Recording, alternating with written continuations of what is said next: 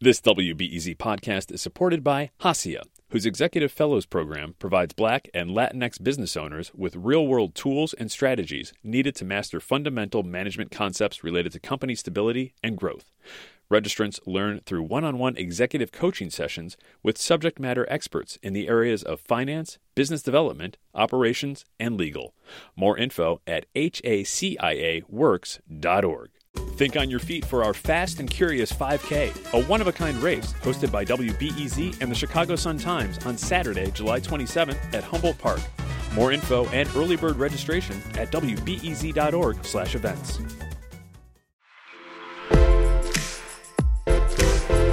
I'm Sasha Ann Simons, and this is Reset.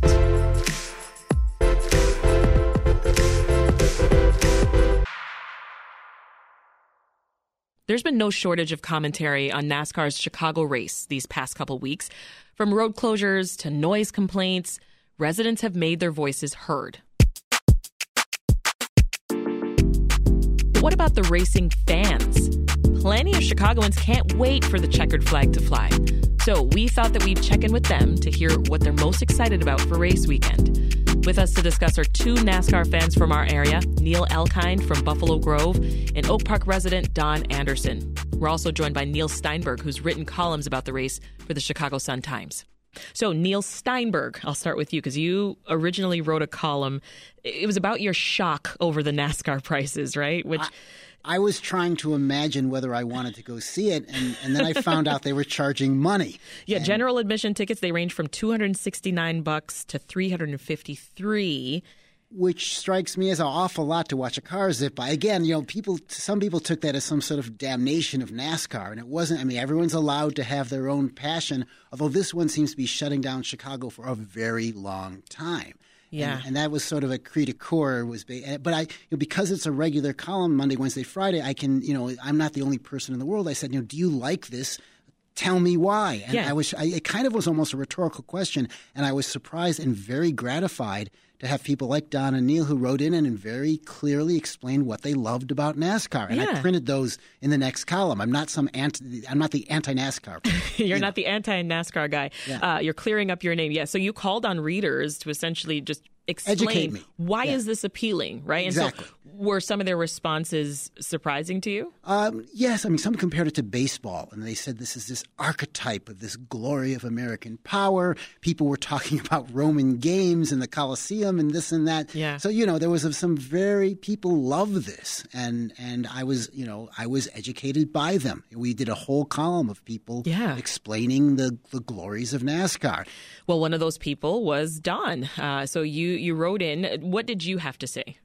Well, I, I said a couple of things. First of all, um, I basically noted that auto racing is not less um, pointless than other sports. It's just the same amount of pointlessness. I mean, golf, baseball, basketball, they're all they're all activities that people enjoy and it causes I mean, I'd argue together. they're not pointless. Uh, I'm a sports fan. well, so am I. And so the thing is I didn't say that they're pointless. They're all about the same, yeah. right? And and so that's that's the uh, the big thing. And so you love what you love, and and uh, for me, auto racing was uh, a, a, family activity that that has been going on for literally my earliest memories are of going to the uh, races at the State Fair, Fair Park in Milwaukee mm-hmm. at uh, Wisconsin State Fairgrounds, and uh, I I went to uh, Dale Earnhardt, NASCAR Superman's first victory in 1979, wow. and that and that you know creates a, a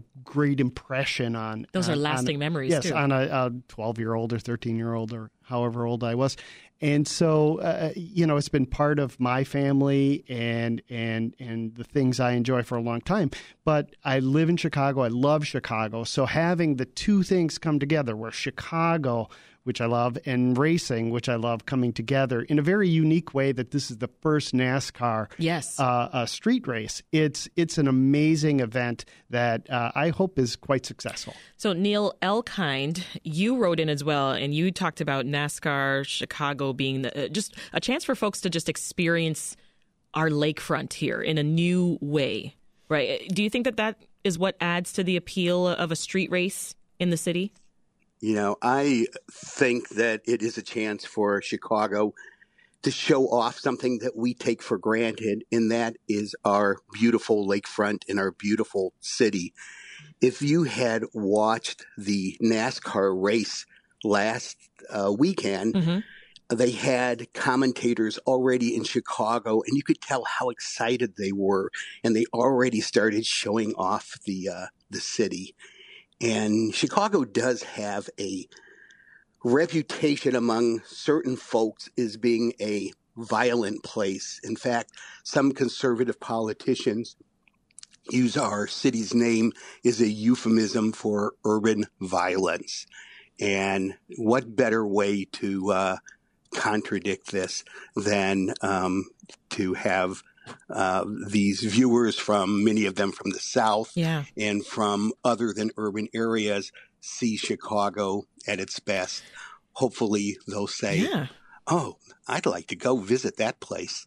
That's a great point. Isn't that a great observation? That I was so gratified. Great you know, observation. To, to, me, sports is the same thing happening over and over again. So the thought that the fan base of NASCAR are the same red state haters who use this as a dog whistle, and maybe, I mean, I, I don't have a lot of optimism about them changing their minds, but it's possible, I guess. Mm. You know, and, and uh, Don brought up a, a great point, Neil Steinberg, where he's talked about, you know, this is the first time that uh, a streetcar race is, is coming to this city. I mean, does that add to the excitement? We've reached out to you? the Southland before we had the Bassmasters here in 2000. So, um, look, there's what I call the ice cream truck reflex. You hear the bells, you might not even be, want ice cream, but you run out with your change anyways because here's your chance. And yeah. I've heard from a lot of readers who go, I don't care that much about stock car racing, actually, but but if I don't see it now, when am I going to? Actually, I have two more years after this to try it. Yeah. Um, so it's sort of like you know, it pulls into town, and if you're ever going to now's the time. Yeah. And we heard uh, Don's childhood memory, but Neil Elkind, do you remember your, your first time attending a race? Actually, uh, I do, but I don't have that huge nostalgia for, for it. But my father uh, used to take me to stock car races in Shreveport, Louisiana, where I was a uh, a kid and I was more interested in eating peanuts than I was in uh, watching uh, the the uh, races.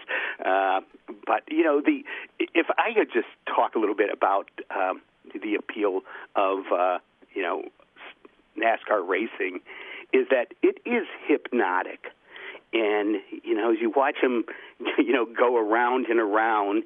And like baseball, it is pastoral. You don't have to, like football, sit there and you know, give it your entire attention. You can get up, you can walk around, you can get some food. When you come back, it's still going on. And the beauty of watching it as a sport is you can see the entire field. Now, all the cars go about the same speed. Yeah. So, so it comes down to strategy. And there's no better way to see that there's actually a chess game going on in front of you than NASCAR racing, where you can see the entire track. Awesome. Awesome. Let's hear from Gordon, who's been waiting on the line in West Rogers Park. Hey, Gordon, welcome to Reset. Hey, good morning. Thanks for uh, taking it in. Uh, yeah, I just uh, street racing. I mean, that's something you grow up in the '60s and '70s, and you know everybody had their street races from small towns to big cities where the kids would get out and drag race and do donuts and things of that nature.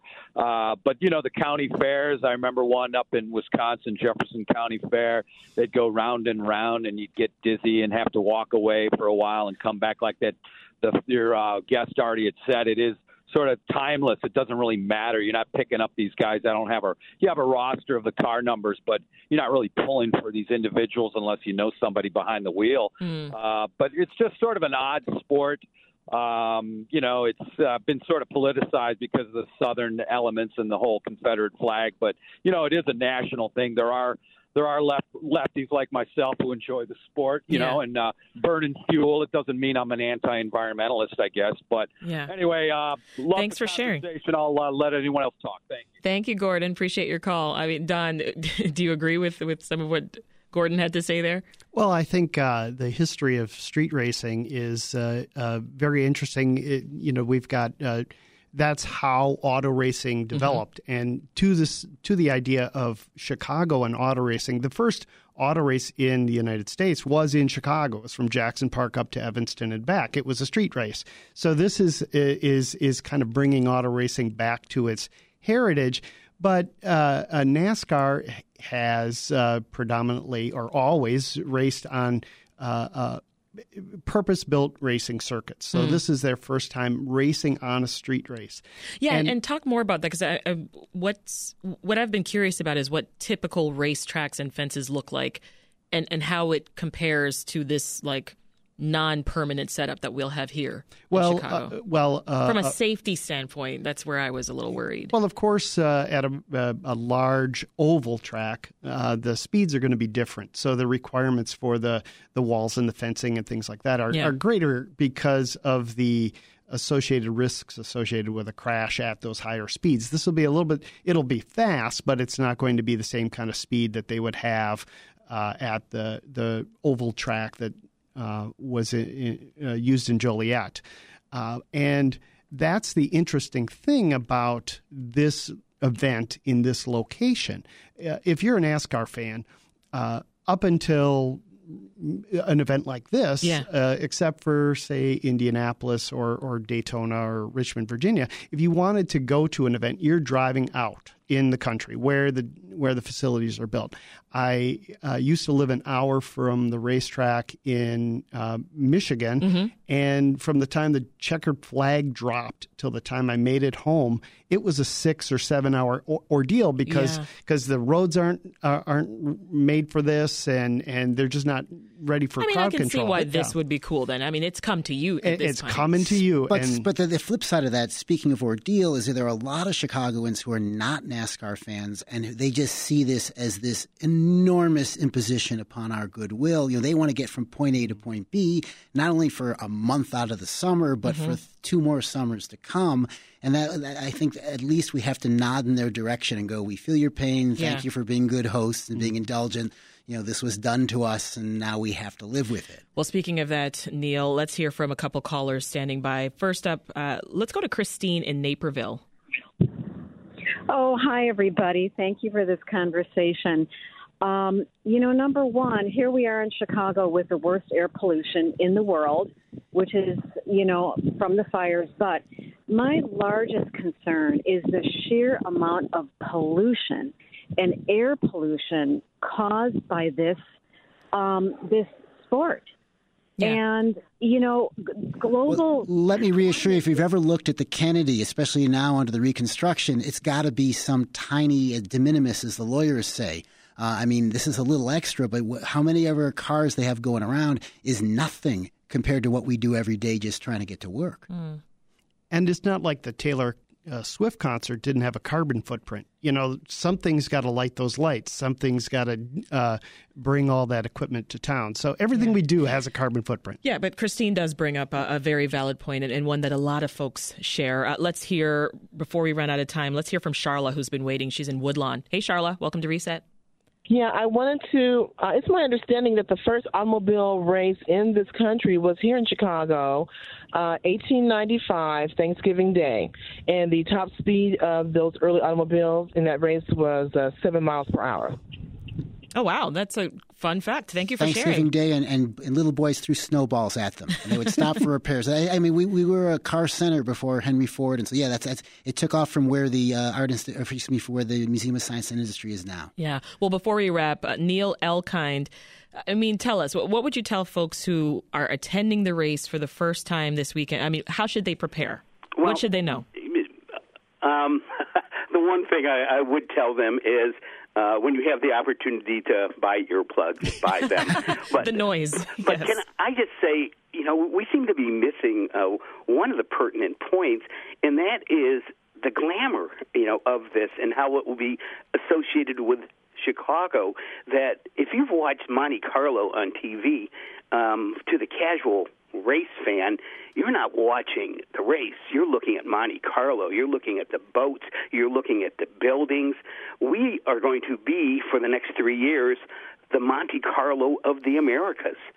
And uh, people all over the world will associate Chicago with glamour. Hey, I love it. Well, I'm out of time, so I got to leave it there. Neil Elkind and Don Anderson are NASCAR fans from the Chicago area. They're going to have a great time this weekend.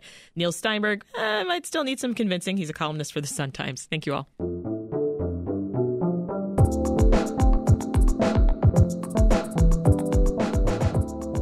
This episode of Reset was produced by Nadia Hernandez, and it was edited by Andrew Merriweather and Stephanie Kim. Take us along for your drive around the city by subscribing to our podcast. We'll keep you up to date on the biggest stories affecting our region and the country. That's a wrap for Reset. I'm Sasha Ann Simons. We'll talk to you this afternoon.